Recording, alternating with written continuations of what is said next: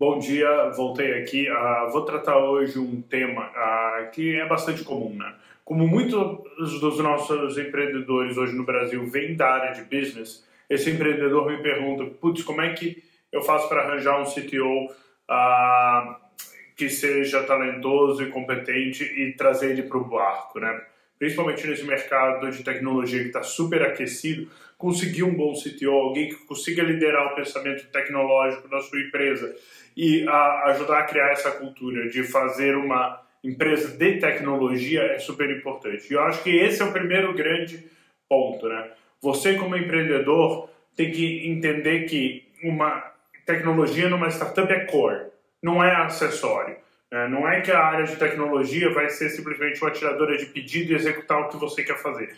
Ela tem que estar imbuída, embarcada, né, embedada na cultura e na fábrica e no, e no, tecido que é a sua empresa, né? A sua área de finanças, ela tem que ser uma área de finanças com tecnologia. A sua área de RH tem que ser uma área de RH com tecnologia. E, e na hora que você fizer esse pitch, né, pro CTO, você tem que vender isso. Ninguém gosta de ser simplesmente tirador de pedido e executar o que alguém está ah, ah, criando. Essas pessoas querem ter protagonismo, querem ter autoria, querem ser parte de criar a solução, e isso é fundamental para uma startup. Então, a primeira coisa é mudar a cabeça. Não é que você está contratando um CTO para executar a parte de tecnologia, você está trazendo um sócio para, com skill complementar, sim, a te ajudar a montar uma empresa de tecnologia. Primeira coisa super importante.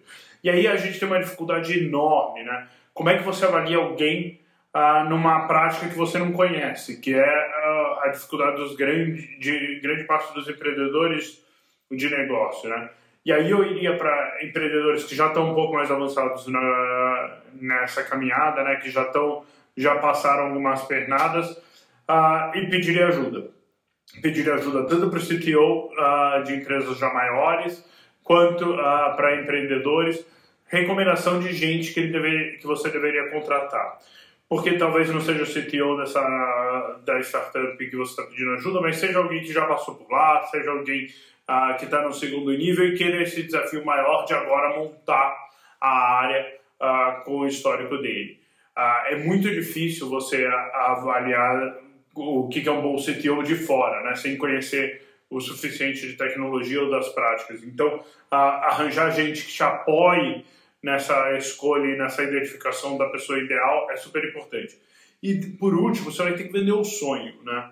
Ah, num mercado super aquecido como está a tecnologia, ah, arranjar emprego, arranjar bons salários hoje está muito fácil para esse pessoal e a única razão pela qual ele vai vir é se ele tiver ah, essa possibilidade de, de protagonismo, né, de ser parte autoral dessa solução e a acreditar no sonho que você está vendendo. Então, talvez a, a, primeira grande venda que você, como empreendedor, tenha que fazer, seja para o seu co-founder, seja para o seu CTO, um, esse pitch, por que, que esse problema vale a pena ser resolvido e por que, que você é o cara certo de negócio para fazer isso e essa pessoa vai ser a pessoa certa de tecnologia para liderar a empresa que você quer construir.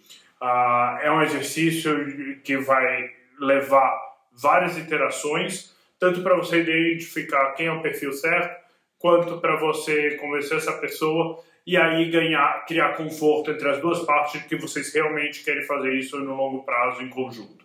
Não é uma solução fácil, mas a, a pior coisa que eu vejo um empreendedor de negócio fazer ir lá e contratar um headhunter e me falar, me arranja o CTO.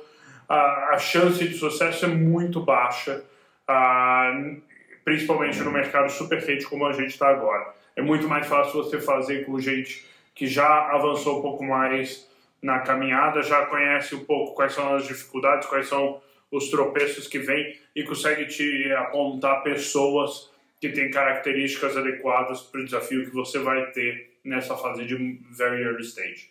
Espero que ajude. Se tiver mais dúvidas, manda aqui embaixo. Vamos conversando. Obrigado.